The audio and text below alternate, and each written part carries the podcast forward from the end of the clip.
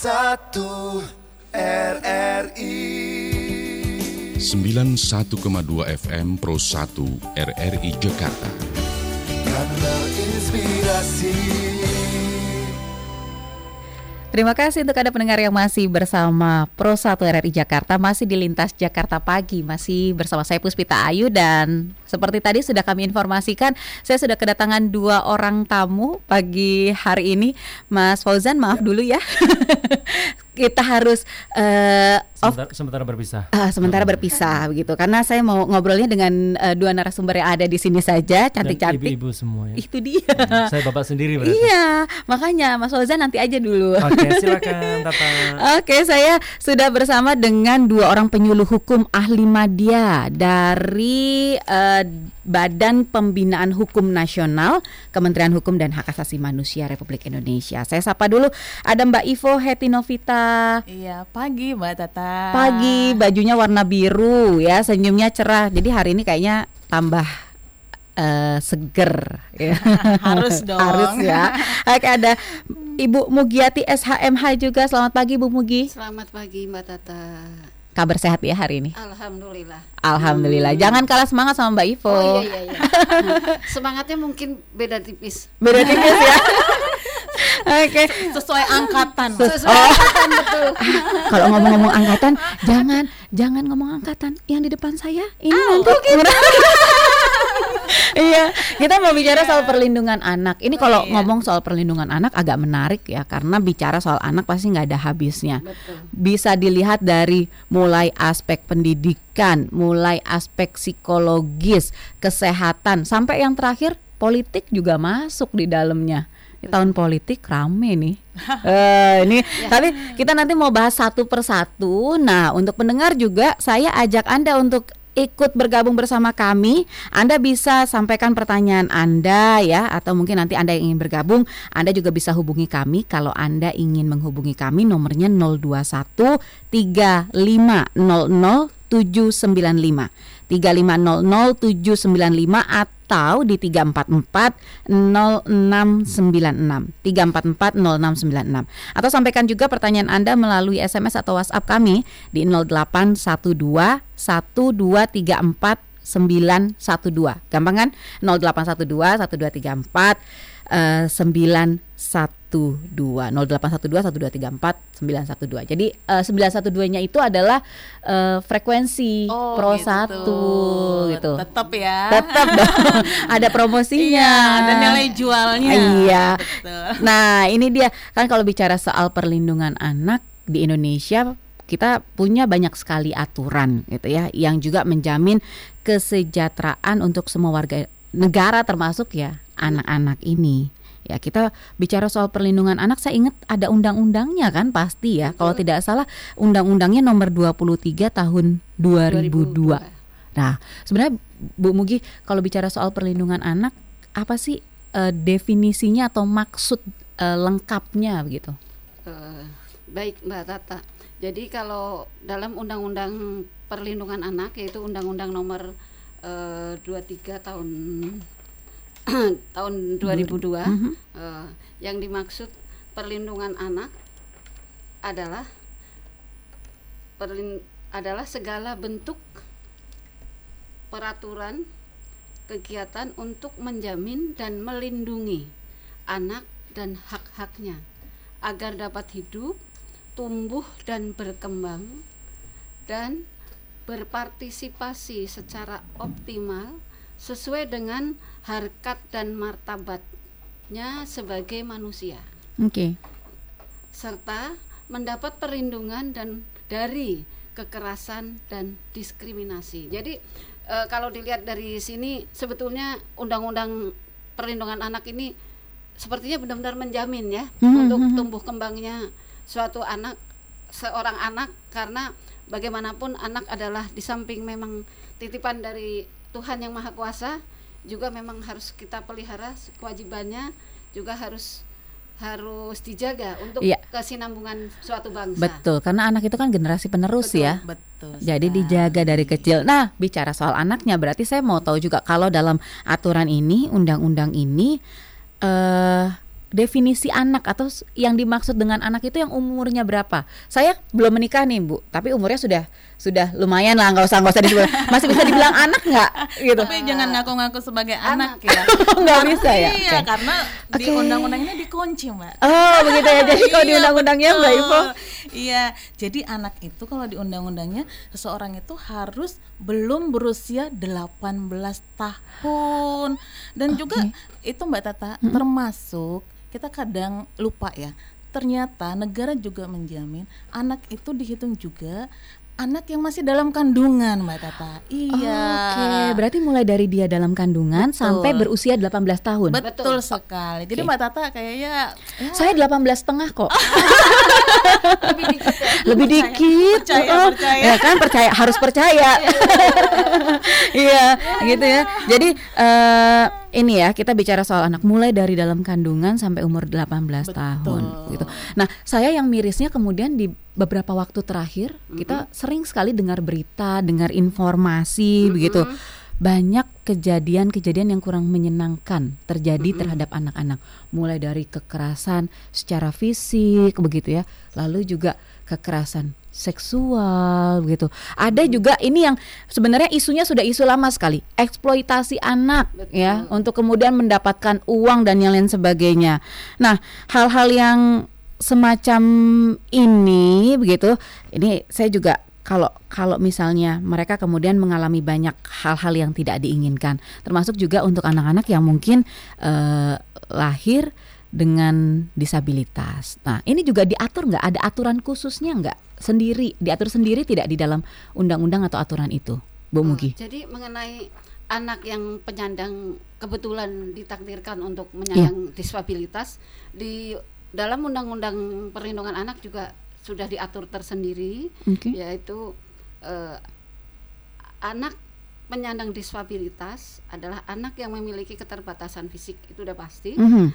baik mental, intelektual atau sensorik dalam jangka waktu lama yang dalam berinteraksi dengan lingkungan dan masyarakat banyak menemui hambatan yang menyulitkan dalam berpartisipasi penuh dan efektif. Hal ini di, hal ini diatur di dalam eh, Undang-Undang Perlindungan Anak juga. Oke. Jadi perlindungan anak ini tidak hanya melindungi anak-anak yang kebetulan dilahirkan normal, cuman anak-anak yang kebetulan dilahirkan eh, menyandang disabilitas juga tetap mendapat haknya. Oke. Sudah berdasarkan kesamaan hak itu ya, Iya, aturan-aturannya ya, Iya. Bu Mugi ya. Iya. Iya. Nah, kalau soal eh, banyaknya kasus-kasus kekerasan yang terjadi pada anak itu kan, padahal sudah ada undang-undangnya. Nah, ini gimana, eh, Mbak Ivo? Iya, eh, kadang kita eh, kalau ada undang-undang itu masyarakat belum tentu tahu, Mbak. Iya. Makanya eh, kita di Pu- Pusat Penyuluhan Hukum juga salah satu tugas dan fungsinya adalah menyebarluaskan, mensosialisasikan kepada masyarakat. Nah, salah satunya dengan siaran ini tentunya iya. ya. Mudah-mudahan eh, masyarakat lebih tahu. Nah, terkait perlindungan anak itu eh, diatur awalnya dengan Undang-Undang Nomor 23 Tahun 2002. Nah, pada tahun 2014 diubah dengan Undang-Undang Nomor 35 Tahun 2014. Tentunya karena eh, mengingat perkembangan zamannya, Iya. kita harus menyesuaikan juga. Lalu terakhir pada tahun 2016 mungkin Mbak Tata pernah dengar Perpu kebiri kebiri Oh, ah itu betul. tuh. Nah, pemerintah karena darurat eh, dulu eh, anak-anak banyak yang dieksploitasi se- secara seksual dan sebagainya. Itu dikeluarkanlah Perpu nomor 1 tahun 2016 dan Perpu ini pun telah disahkan Mbak Tata menjadi undang-undang pada tahun yang sama yaitu Undang-Undang Nomor 17 tahun 2016. Jadi semua masyarakat wajib mengetahui ini gitu Oke. perlindungan anak. Makanya semua masyarakat juga harusnya dengar ini ya. Iya. Makanya di Pro 1. iya, dan dan saya juga mau ajak masyarakat yang sudah dengar siaran kita hari ini kalau mereka masih ingin ada yang ditanyakan. Begitu karena kan bicara soal undang-undang, bicara soal regulasi, bicara soal aturan, ini pasti akan eh, banyak banget begitu ya akan banyak sekali. Nah, untuk Anda pendengar yang ingin bertanya, silakan sampaikan pertanyaan Anda. Anda bisa hubungi kami di 0213500795 795 0213500795 atau di 021344 0696 344 0696 atau sampaikan saja pertanyaan Anda ke 0812 1234 912. Iya, jadi itu untuk Anda yang ingin berinteraksi secara langsung bersama kami. Oke, ada dua orang narasumber tadi seperti yang sudah saya sampaikan di awal ada Mbak Ivo Heti Novita dan Ibu Mugiati SHMH. Kita bicara soal perlindungan anak. Mbak Ivo, kita Iya. ngomong lagi soal aturannya. Iya. Soal eh, undang-undangnya. Nah, ini sesuai dengan Undang-Undang Nomor 23 ya tahun 2002 tadi yang soal Iya. perlindungan anak. Ini kan berlakunya sudah dari eh, 22 Oktober ya kalau Iya, tidak salah di tahun 2002. 2002. Nah, sebenarnya apa sih yang jadi tujuan kemudian adanya undang-undang ini, adanya aturan ini untuk perlindungan anak-anak kita tuh maksudnya tujuannya apa? Iya, pemerintah eh, dengan melihat anak-anak sebagai aset, jadi memang tujuan undang-undang ini untuk menjamin terpenuhinya hak-hak anak, Mbak Tata. Mhm. Jadi agar anak bisa hidup, tumbuh kembang, lalu berpartisipasi secara optimal sesuai dengan harkat, martabat kemanusiaan, serta juga mendapat perlindungan dari kekerasan dan, dan diskriminatif. Jadi anak harus terhindar dari kekerasan, juga diskriminatif. Walaupun anak itu kan biasanya lemah ya, makhluk yang lemah. Jadi eh, memang dia harus dilindungi. Salah satunya dengan eh, rentetan eh, undang-undang ini tentunya. Oke. Nah, bicara soal haknya emang haknya anak-anak itu apa aja, Bu Mugi? Yang diatur di situ begitu. Jadi hak-haknya anak itu sebenarnya banyak sekali ya Mbak Tata ya. Eh, antara lain tentunya eh, hak untuk dilindungi karena bagaimanapun dia memang masih rentan, masih perlu perlindungan dari dari orang tuanya, hak untuk dilindungi, hak untuk memperoleh pendidikan, hak untuk memperoleh eh, kesehatan, hak untuk memperoleh eh, apa ya eh, untuk memperoleh Perlindungan dari kekerasan dari itu juga pasti, masuk ya? betul. Oke. Perlindungan dari kekerasan pasti itu itu masuk termasuk jadi eh, karena memang dia masih rentan memang harus dilindungi dari segala aspeknya Oke. ya karena untuk bisa menjamin eh, dia tumbuh dan Berkembang. berkembang optimal gitu Itu haknya. Nah, kalau kewajiban-kewajibannya itu diatur juga tidak dalam aturan atau regulasi yang ada? Eh, kewajibannya juga sebetulnya diatur di dalam Hmm. peraturan perundang-undangan ini. Antara lain, eh, seorang anak itu harus menghormati orang tuanya, Mhm. karena eh, memang sudah menjadi Kewajiban. buda- eh, kewajiban dan ala- terlebih lagi budaya di Indonesia Betul. ya. Mhm. Eh, jadi a- agama pun juga mengatur seperti itu, menganjurkan seperti itu. Jadi bagaimanapun seorang anak itu harus menghormati orang tuanya, menghormati walinya, dan juga menghormati gurunya. Terus seorang anak juga harus mencintai keluarga, keluarganya, terus mencintai masyarakat dan lingkungannya, serta menyayangi temannya. Karena eh, bagaimanapun seorang anak memang harus harus di harus dididik ya. Jadi biar dia sadar akan kewajibannya bahwa dia harus menyayangi temannya. Kayak lagu ya? Ya.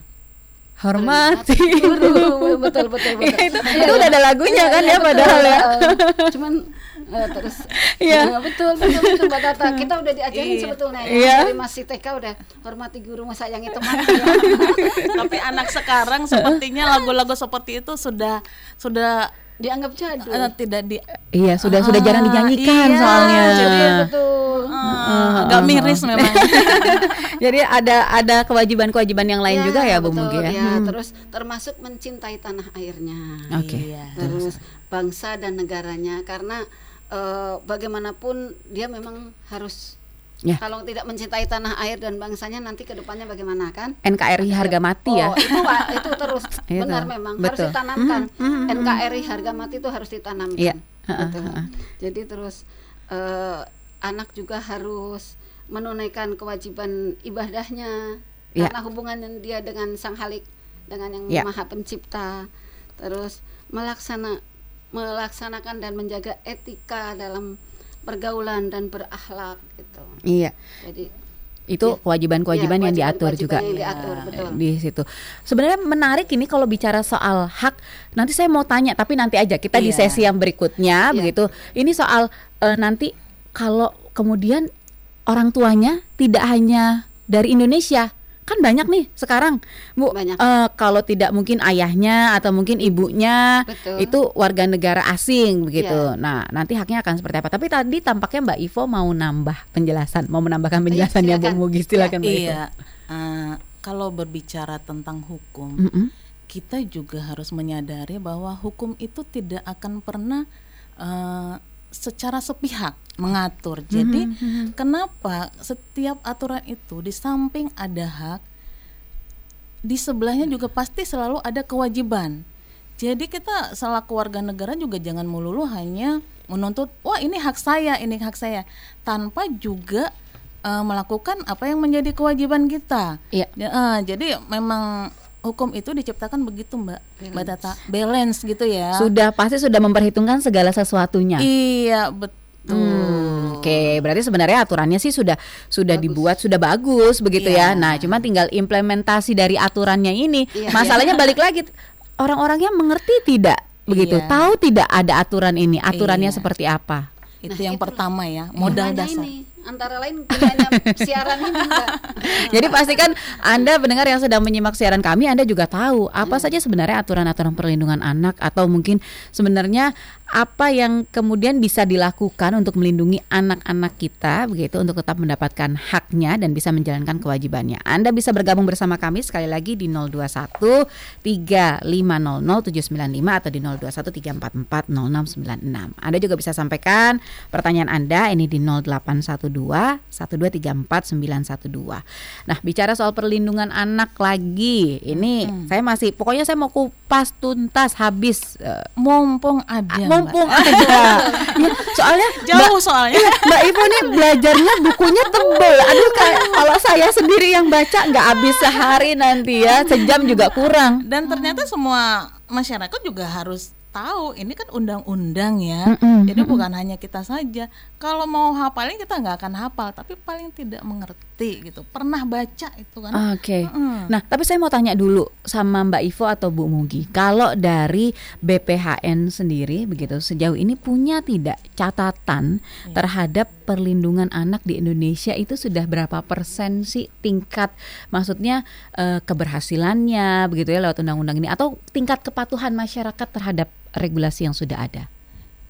Iya, eh, baik. Kalau untuk tingkat kepatuhan itu eh, eh, penel ininya eh, surveinya harus menyeluruh Ya. ya. Mhm, Kita mhm, juga tidak bisa hanya menilai eh, Dari kasus. Iya dari gitu kasus ya. misalnya Mhm, mhm. sebanyak apa orang di penjara Mm-mm, kan belum mm-mm, tentu mm-mm, kan. mm-mm. Nah kita juga harus melihat dari tata nilai masyarakatnya sendiri. Ya. Sejauh mana masyarakat peduli dengan kebeda- keberadaan anak-anak di sekitar mereka. Mm. Nah kalau misalnya di DKI kita dengar banyak eh, apa Ra- ramah anak Iya. kawasan ramah Iya, betul. anak iya RPTA. nah RPTA Eh, itu, iya itu- taman-taman begitu ya. Iya, Mhm, mhm. taman taman dan juga kawasan eh, termasuk kegiatan-kegiatan yang ramah anak. Iya. Nah, itu sebenarnya salah satu untuk mendukung eh, kegiatan untuk anak ini. Salah satu indikasinya ya? perlindungan anak ini. Hmm, Nah, hmm, hmm, nah, hmm. kalau bisa mari kita galakan bersama-sama. Mudah-mudahan dengan banyaknya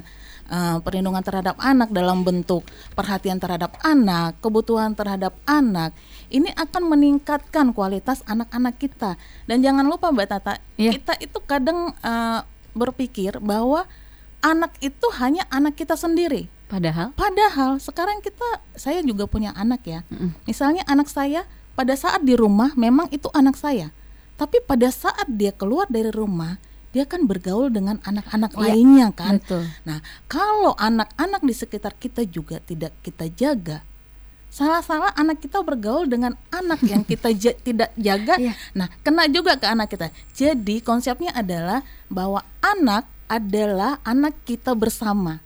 Bukan hanya anak saya, bukan hanya Oke. anak oh bukan Mbak Tata belum Iya, ya. belum belum. Iya, tapi anak kita bersama itu.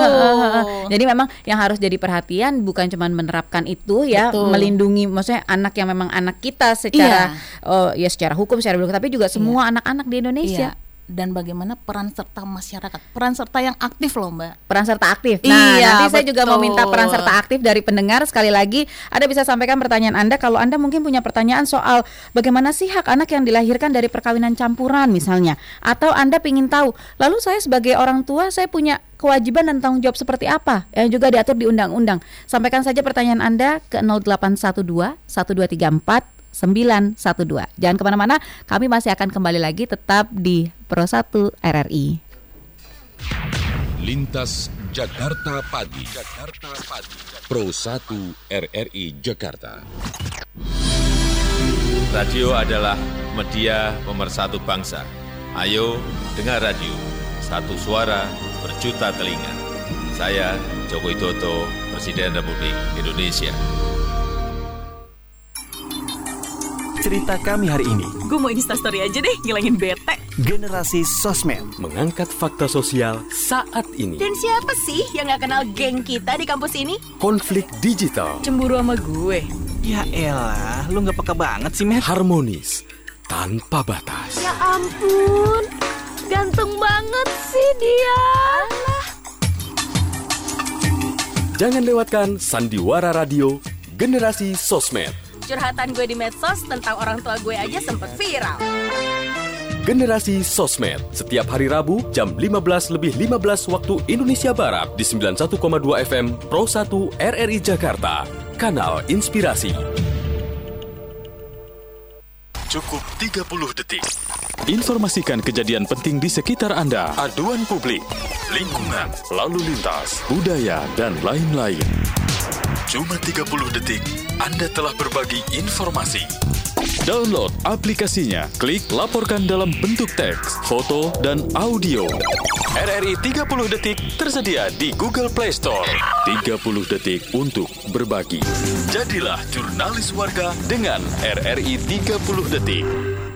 Pro 1 RRI 91,2 FM Pro 1 RRI Jakarta. Kanal Inspirasi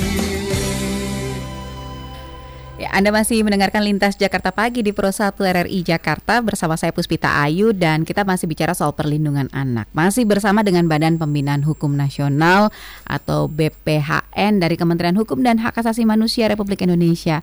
Saya sudah bersama dengan dua orang narasumber saya. Ya, ini ada Mbak Ivo Hetinovita SHMH dan Ibu Mugiati SHMH. Keduanya adalah penyuluh hukum ahli media. Ya, kita bicara soal perlindungan anak tadi banyak banget ya sudah ya aspek-aspek regulasinya, kemudian apa yang dilindungi. Nah, Mbak Ivo ini pertanyaan saya nih Mbak Ivo nih kan saya belum nih belum punya anak nih baru rencana baru rencana. Tapi karena belum ada sparring partnernya juga belum bisa. Nah rencananya pingin nyari nih pingin nyari yang aduh biar biar anaknya lucu gitu kan. Kalau dapet eh, Impor. im ah itu impor. Itu itu kayaknya keren nih. Tapi terus bingung juga ya kalau misalnya nanti ah, perkawinan campuran kemudian pasangan saya bukan bukan WNI juga begitu Iya. kan itu aturan-aturannya susah nggak sih beda nggak sih dengan anak yang eh, dua-duanya kedua orang tuanya adalah orang atau warga negara Indonesia Iya. Nah, khusus untuk anak yang dilahirkan dari perkawinan campuran itu tuh di Undang-Undang Perlindungan Anak juga diatur secara khusus Mbak Tata. Hmm. Iya. Mhm. Jadi itu di pasal 29 ayat 1. Eh, bahwa apabila terjadi perkawinan campuran iya antara warga negara Indonesia tentunya dengan warga negara asing, maka anak yang lahir dari hasil perkawinan campuran itu uh, dilindungi Mbak Tata. Jadi anak yang dilahirkan tersebut yang dari perkawinan campur tetap memperoleh kewarganegaraan dari ayah atau ibunya sesuai dengan ketentuan peraturan perundang-undangan yang berlaku. iya Heeh, jadi tetap eh, si, si anak tidak kehilangan kewarganegaraannya Oke. seperti itu. Oke. Heeh, Nah, jadi nggak usah nggak usah khawatir. tetap dilindungi ya itu Tetap. itu kan kalau misalnya saya di Indonesia Iya. nah kalau kemudian kasusnya nih untuk eh, warga negara kita kemudian uh, mereka ke luar negeri belajar atau bekerja lalu menikah dengan warga negara asing di sana. Iya. Nah, itu anak-anaknya juga mendapatkan hak perlindungan dari undang-undang kita. Iya, sesuai dengan undang-undang uh, perlindungan anak dan dan juga uh, undang-undang keluarga negara, si anak tetap kan orang tuanya kan salah satunya masih warga negara Indonesia ya. Mm-mm, Tentunya berlaku juga undang-undang uh, negara Indonesia termasuk Mm. perlindungan anak ini. Jadi uh, si anak tetap mendapatkan kewarganegaraan walaupun orang tuanya uh, secara uh, area sedang berada di luar negeri. Kita hitung dari kewarganegaraan. Oke, Iya, jadi kalau itu. memang masih mendapat kewarganegaraan Indonesia ya berarti juga berlaku ya Iya perlindungan dong. hukumnya dari Iya. undang-undang dan aturan ini ya. Iya, jangan sampai anak-anak kita di luar tidak terlindungi, nanti stateless namanya, tidak punya kewarganegaraan kan kasihan kan? Oke. Iya. Nah, ini saya ada pertanyaan lewat eh, WhatsApp begitu ya di 0812 1234 912. Ini ada eh, Meta ya, Meta yang menanyakan begini nih sebenarnya. Eh kalau kemudian dari perkawinan eh, campuran ini ya dia peroleh eh, kewarganegaraan. Ya, itu kalau dari kalau misalnya bisa pilih ke warga negaraan kan setelah umur eh, 12 tahun. Oh, setelah umur 12 tahun begitu ya. Nah, ini jadi gini, sebelum 17 tahun ya. sebelum 17 17, tahun, tahun. sorry, Nah, nah ini sebelum kemudian memilih kewarganegaraannya dia begitu. uh, apakah kalau dia tinggal di luar negeri lalu mengalami kekerasan di sana kita bisa ini nggak? Bisa apa namanya bisa menggunakan eh, hukum di kita juga? Misalkan untuk menghukum yang eh, melakukan eh, kekerasan atau bagaimana gitu? Melakukan kekerasannya. Jadi eh, bisa tidak diatur atau di, dilindunginya dengan hukum eh, di Indonesia gitu? Iya, seperti tadi Mbak Tata, Mm. pada prinsipnya Mm-mm. setiap warga negara uh, uh, hidupnya itu diatur oleh undang-undang. Kalau misalnya dia warga negara Indonesia, tentunya berlaku. Oke. uh, hukum uh, Indonesia. Ya termasuk kewarganegaraan. Nah, apabila dikhawatirkan seperti tadi misalnya dia warga negara Indonesia juga, warga negara sana juga, Juga, ya dibolehkan dengan undang-undang kewarganegaraan yang baru itu double. Selama eh, dia masih dalam posisi anak, dia kan belum bisa menentukan sendiri sampai nanti dia menentukan sendiri.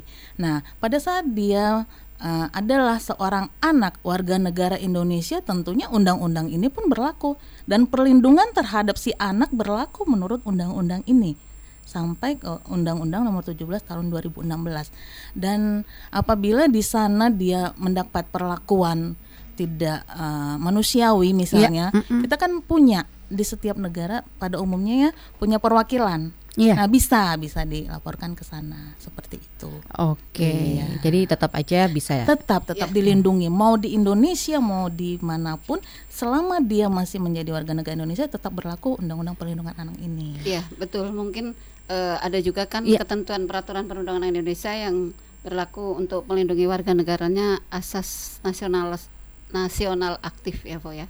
Mhm, mhm. Hmm, jadi di mana pun dia berada, kan sepanjang dia masih warga negara Indonesia, tetap wajib dilindungi oleh negara Indonesia. Oke, nah saya jadi pingin tahu nih kalau kemudian bicara soal eh, perlindungan dari segala bentuk kekerasan atau diskriminasi. Tadi kan bunyi di aturannya begitu ya Bu Mugi ya. betul, betul. Nah, eh, bentuk-bentuk kekerasannya itu apa saja sih? Begitu? Bentuk Bentuk kekerasan. terhadap anaknya itu apa saja yang apakah misalkan dengan eh apa kemudian membentak begitu kan kalau kan kalau. Nah, ya kan eh, kalau guru di sekolah kadang mungkin suka marah gitu kan. Nah, itu juga masuk nggak nih kekerasan nih? Eh, kalau dalam undang-undang ini kekerasan eh, terhadap anak kan bisa kekerasan fisik, Ya. bisa kekerasan psikis. Mm-mm. Eh, kekerasan fisik udah jelas lah ya. Mungkin kita menjewer, mencubit, memukul atau yang lainnya yang yang bersifat eh, verbal jelas bisa dilihat. Kekerasan psikis mungkin itu tadi seperti Mbak Tata bilang Mhm. dibentak itu kan sudah sudah menimbulkan psikis anak itu mungkin bisa menjadi takut, bisa menjadi eh, sedih Ya. gitu. Eh, banyaklah contoh-contoh kekerasan psikis mungkin eh, yang di untuk dikucilkan sama teman-temannya semacam perundungan gitu Iya. kan. Mirip-mirip seperti itu Bully, Itu kan, bully ya, dibully kalau- dibully. bahasa sekarang kayaknya Iya. disempurnakan menjadi perundungan. Perundungan, betul. Iya, Mm-mm, jadi eh, jadi itu termasuk kekerasan psikis kan?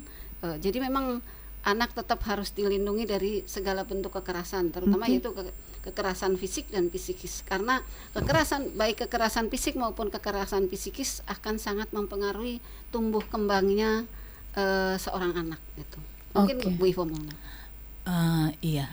Eh, kalau misalnya eh, kekerasan secara fisik Iya. itu terlihat benar ya. Mm-mm. Yang kadang kita eh, abaikan biasanya itu psikis dengan alasan ini kan untuk eh, apa ya mendidik anak seperti itu.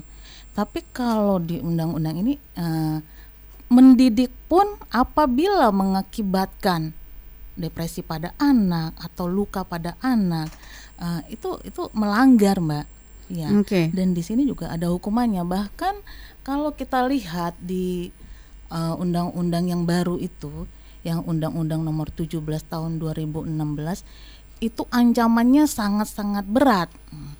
Kalau di undang-undang yang lama misalnya hmm, huk- hukumannya eh, apalagi misalnya yang yang beberapa waktu yang lalu sedang marak itu ada eh, pemerkosaan Iya. terhadap Hmm, anak. Sodomi. Nah, itu eh, di undang-undang yang baru itu sangat-sangat berat.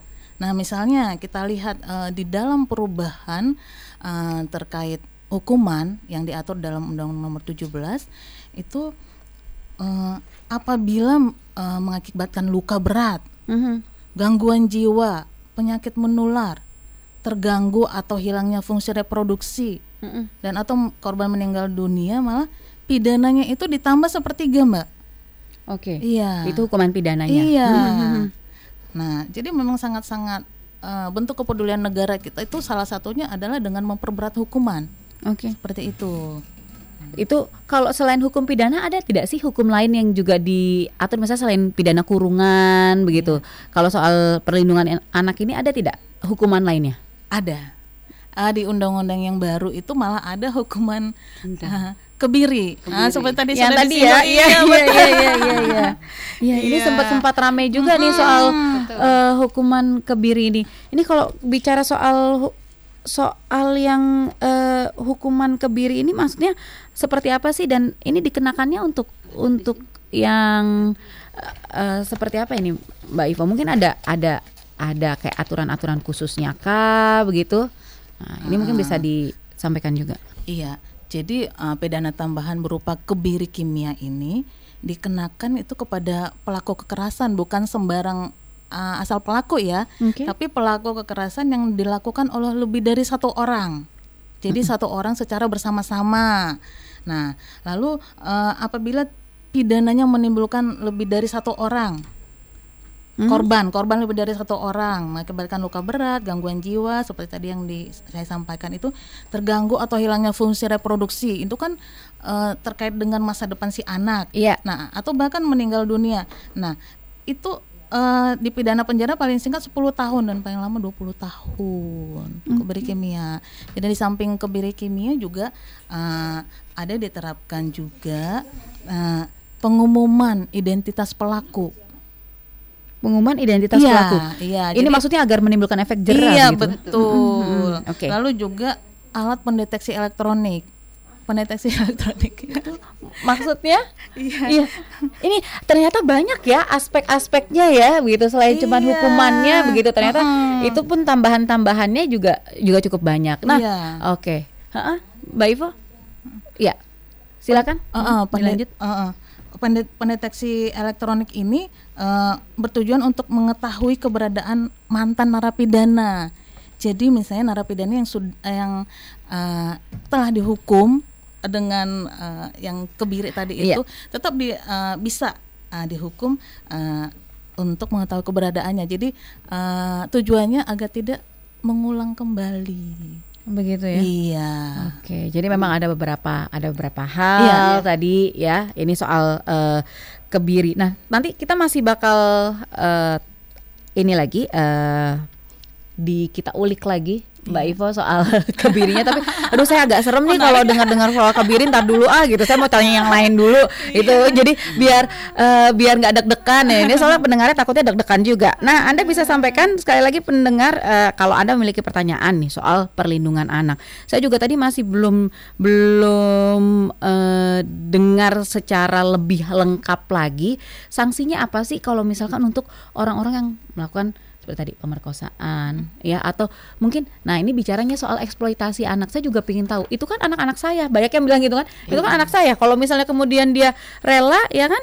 Dia rela untuk apa namanya untuk membantu orang tuanya bekerja gitu. Itu juga masuk atau tidak di eksploitasi anak? Nanti anda bisa sampaikan pertanyaannya ke 0812 1234 912 Sudah ada pendengar kami di Kalimantan Timur Ini anak-anak di Kaltim ini sedang dihantui persoalan kekerasan seksual yang bahkan terjadi di lingkungan pesantren. Selain itu ancaman lain narkoba yang sudah merajalela. Nah ini mohon bisa menjadi perhatian kita bersama. Kalau misalnya di Jakarta ini juga kan pasti punya tingkat eh, potensi yang lebih besar juga. Iya, Nah, sangat. Ah ini Mbak Ivo kalau dari eh, BPHN gimana eh, ininya apa namanya melihat potensi-potensi ini lalu kemudian apa sih yang bisa dilakukan masyarakat? Iya, kalau dari sisi perlindungan anaknya ya Mbak, Hmm.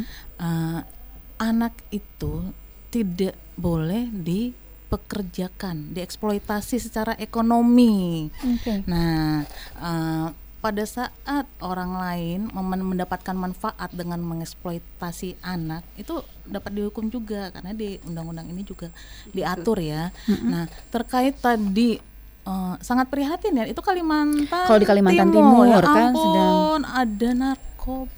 Bah, nah ini Sampai juga ya? sampai narkoba. Ini narkoba sekarang juga menyasarnya katanya sudah lebih kecil lagi usianya sudah Iya, mulai iya. siswa sekolah SD, dasar. Nah, SD Wow. itu. Permen-permen banyak yang disusupi. Nah, ini juga ini memang harus jadi perhatian bersama berarti ya. Iya. Itu. peran serta tentunya peran serta orang tua ya Mm-mm, orang mm-mm. tua pengajar eh, lalu juga peran serta masyarakat nah eh, terhadap orang-orang yang dekat dengan anak itu malah nanti hukumannya beda loh mbak. Oke. lebih berat itu. Kalau misalnya melakukan eksploitasi terhadap anak. Eh, jadi kita juga memang benar harus harus menekankan ya untuk kepentingan anak agar bisa terhindar dari ancaman ancaman termasuk narkotika tentunya.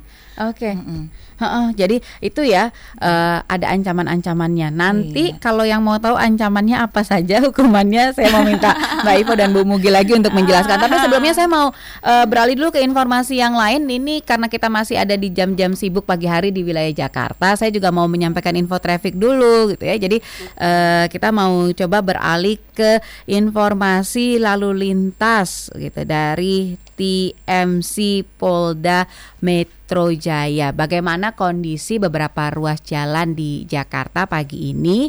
Sekali lagi, nah untuk Anda yang masih juga menyimak siaran kami soal perlindungan anak, saya ingin tahu nih sebenarnya pendengar itu apa sih yang ditanyakan? Sudah maksudnya apa yang masih menjadi pertanyaan pendengar ini? Sudah tahu belum hak-haknya? Sudah tahu belum kewajiban-kewajibannya? Sudah tahu belum apa sanksi-sanksinya? Ini juga yang harusnya diketahui ya. Sekali lagi untuk Anda yang ingin menyampaikan pertanyaan silakan 0812 1234 912 atau di 021 3500 795 021 3500 795 atau di 021 344 0696 344 0696. Nah, sekarang kita mau coba menuju ke eh, TMC Polda Metro Jaya untuk mengetahui info lalu lintas. Info pagi Pro 1. Oke, melalui Twitter Polda Metro Jaya @tmc Polda Metro, ini sudah ada informasi mengenai situasi arus lalu lintas pagi hari ini. Pendengar, untuk anda yang juga tengah eh, berlalu lintas di wilayah eh, daerah Jakarta Barat ini ada kebakaran di kompleks sandang belakang persis di Kelurahan Palmerah. Dimohon berhati-hati. Sementara untuk situasi arus lalu lintas dari arah Tamrin menuju Sudirman pagi ini dalam uh, kondisi atau pantauannya ramai lancar. Nah, untuk lalu lintas arah Lebak Bulus Ciputat juga terpantau lancar, begitu pula arah sebaliknya. Kita akan coba sekarang menghubungi petugas TMC Polda Metro Jaya ada uh, Fajar Subekti.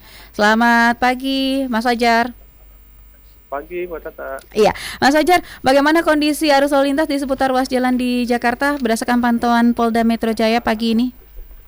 Berdasarkan pantauan CCTV TMC Polda Metro ini situasi lalu lintas yang di tol dalam kota mm -hmm. yang dari Cawang yang mengarah Kuningan terpantau padat. Okay. Lanjut yang untuk keluaran tol Halim terpantau padat antrian kendaraan ibas proyek penyempitan jalan. Lanjut untuk yang di sekitaran Semanggi yang dari Bundaran HI yang mengarah Semanggi lanjut Bundaran Senayan juga terpantau padat. Mm -hmm. Sudah lanjut mulai padat? Mm -hmm. Iya, udah mulai padat. Lanjut untuk di sekitaran lampu merah Kebon Siri, uh, empat penjuru terpantau ramai lancar. Oke, okay. baik, Bu Fajar Subekti, terima kasih informasinya. Ya, Selamat melanjutkan tugas kembali. Selamat pagi. Pagi. Demikian mendengar ya, di Fajar Subekti petugas dari uh, eh, TMC Polda Metro Jaya. Pro 1 RRI 91,2 FM Pro 1 RRI Jakarta. Kanal Inspirasi Konser Kebangsaan RRI 2018 setelah sukses tahun 2017, konser kebangsaan RRI hadir di kota Medan, Sumatera Utara. Menampilkan Fatin Sidkia, Firza, Vicky Sianipar, artis bintang radio Willy dan Rizka Wulandari. Diiringi etnik combo, Toto and Star featuring Martahan Sitohang dan Dompak Tambunan. Konser Kebangsaan Serenada Indonesia, Rabu 25 April 2018 di Medan International Convention Center mulai pukul 19.30 waktu Indonesia Barat. Acara ini disiarkan langsung di RRI Pro 2 FM Network. Konser Kebangsaan Serenada Indonesia didukung oleh Pemda Provinsi Sumatera Utara, Kementerian Komunikasi dan Informatika.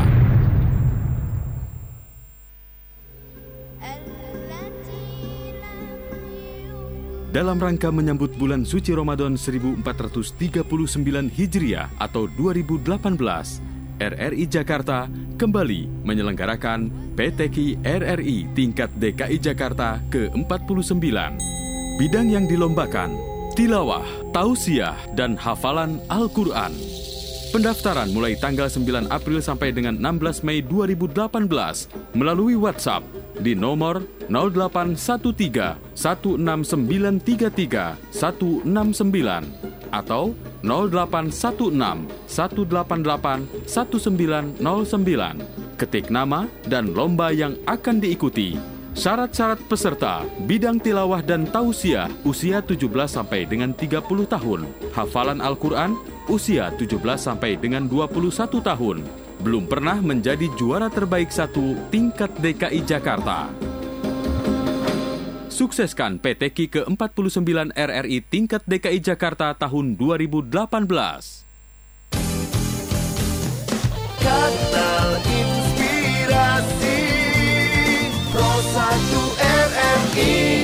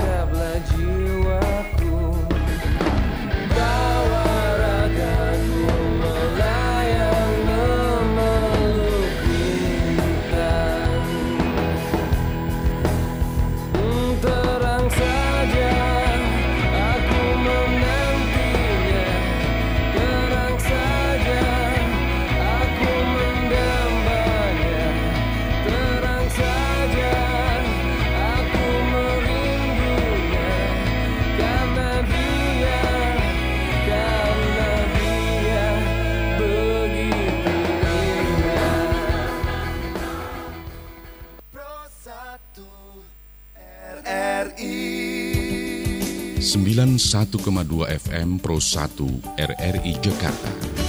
Kanal Inspirasi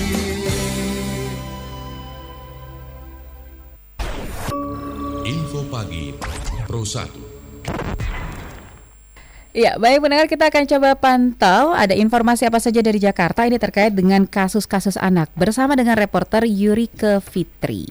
Selamat pagi Yurike. Selamat pagi. Silakan laporan Anda. Ya, terima kasih. Kasus kekerasan terhadap anak-anak hingga saat ini semakin meningkat dan memprihatinkan.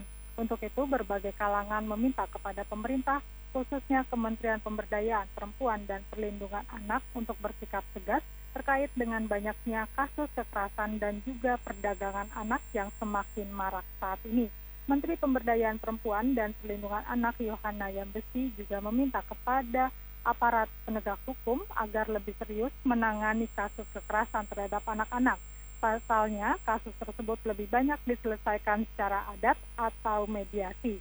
Selain itu, Yohana juga meminta hukuman yang diterima oleh oleh para, pelaku tidak sesuai dengan pasal yang dikenakan seperti pelaku kejahatan seksual dikenakan hukuman maksimal 15 tahun penjara atau denda paling tinggi 5 miliar rupiah.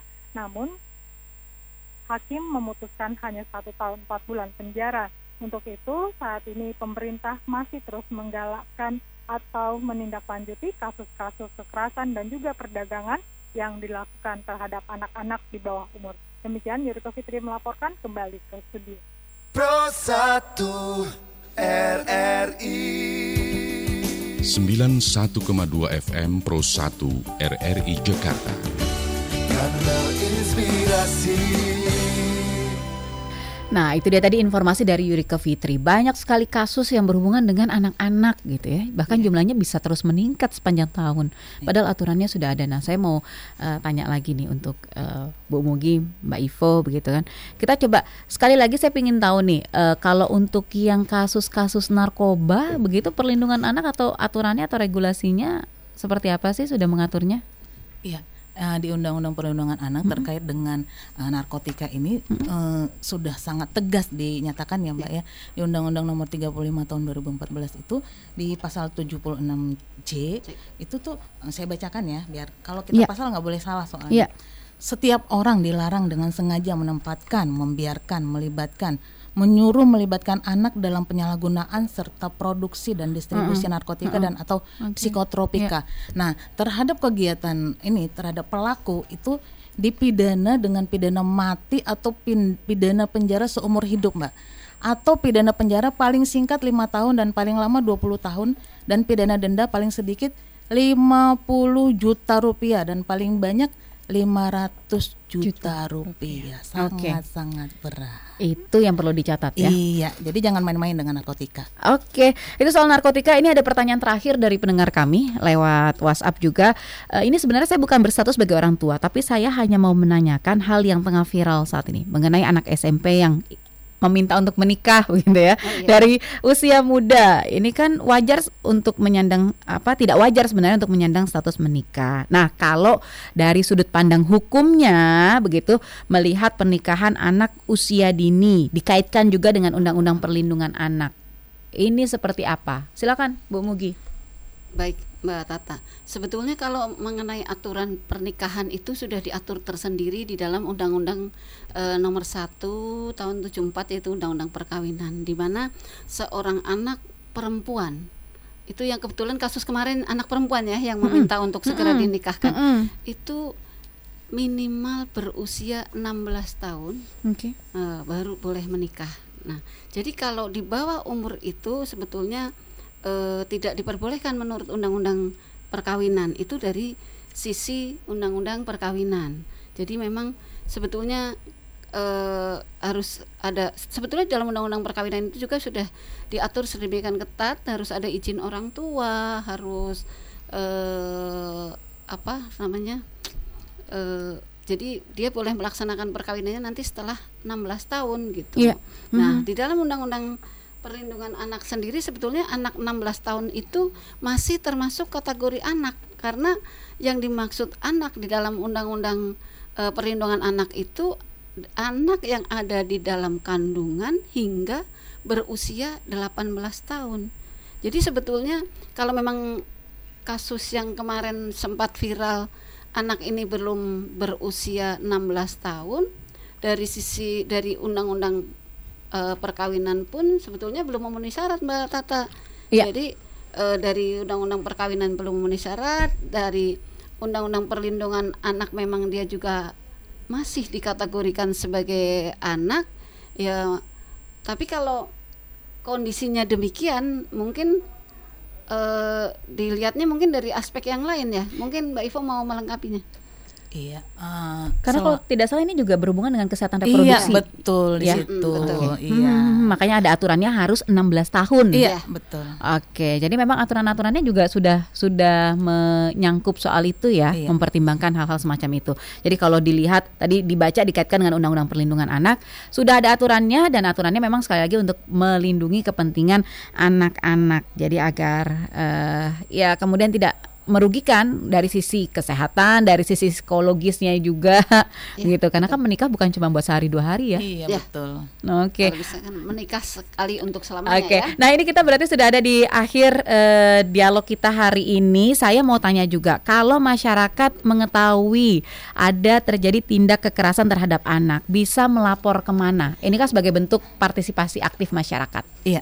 Uh, sebelum melap lapor melapor sebenarnya uh, di undang-undang ini kan sudah dikunci bahwa masyarakat juga harus berperan aktif. Ya. Jadi di dalam masyarakat itu pun dia harus punya lingkup tersendiri untuk melindungi anak.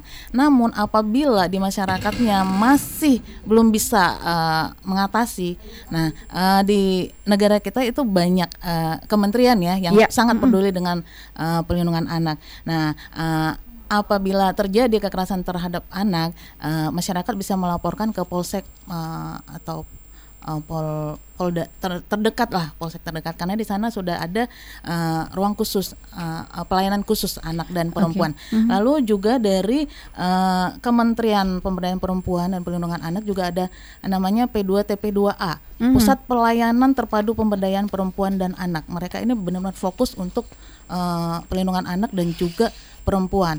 Uh, lalu juga dari uh, Kementerian Sosial ada pelayanan sosial anak TPSA dan uh, ada aplikasi yang Pandawa Care juga ada, mm -hmm. ada klinik pulih dan uh, di kami juga sebenarnya ada, Mbak.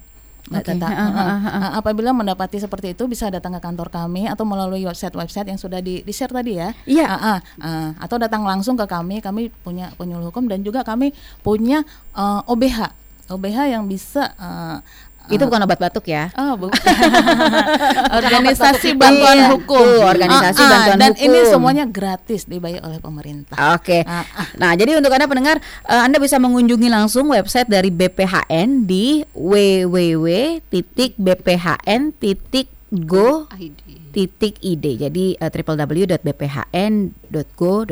atau Facebooknya di Legal Smart Community, yes. Twitternya di penyuluhan hukum ya. Jadi untuk Anda yang uh, ingin menyampaikan informasi atau mau tahu informasinya lebih banyak bisa dibuka di lini-lini masa tadi ya. Iya.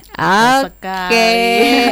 Mbak Ivo, Bu Mugi terima kasih sudah hadir. Terima kasih juga Mbak Tata, terima kasih. Iya, ini partner saya sudah datang lagi. Oh iya.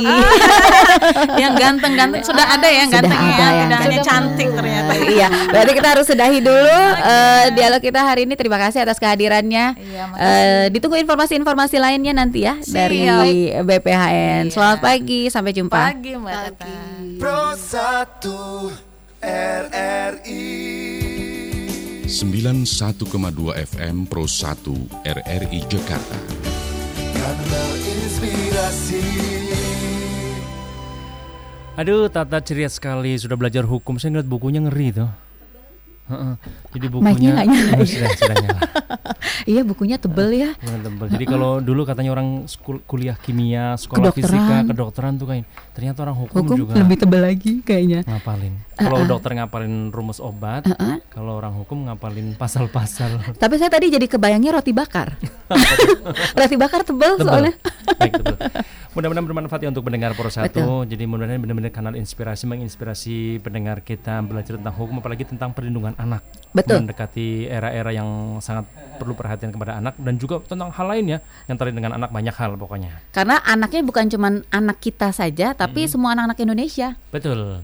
Oke. Okay. Oke, okay, ternyata kita juga harus menyudahi kebersamaan kita di Lintas Jakarta pagi spesial hari ini. Ada Puspita Ayu dan juga saya Fauzan Pamukas. Insya Allah kita bersama lagi ya. Insya Allah.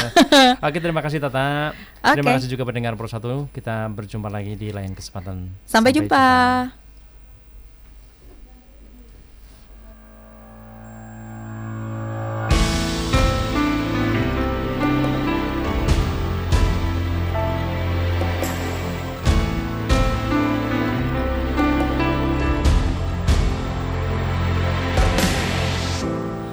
Tersiarkan kisah lelaki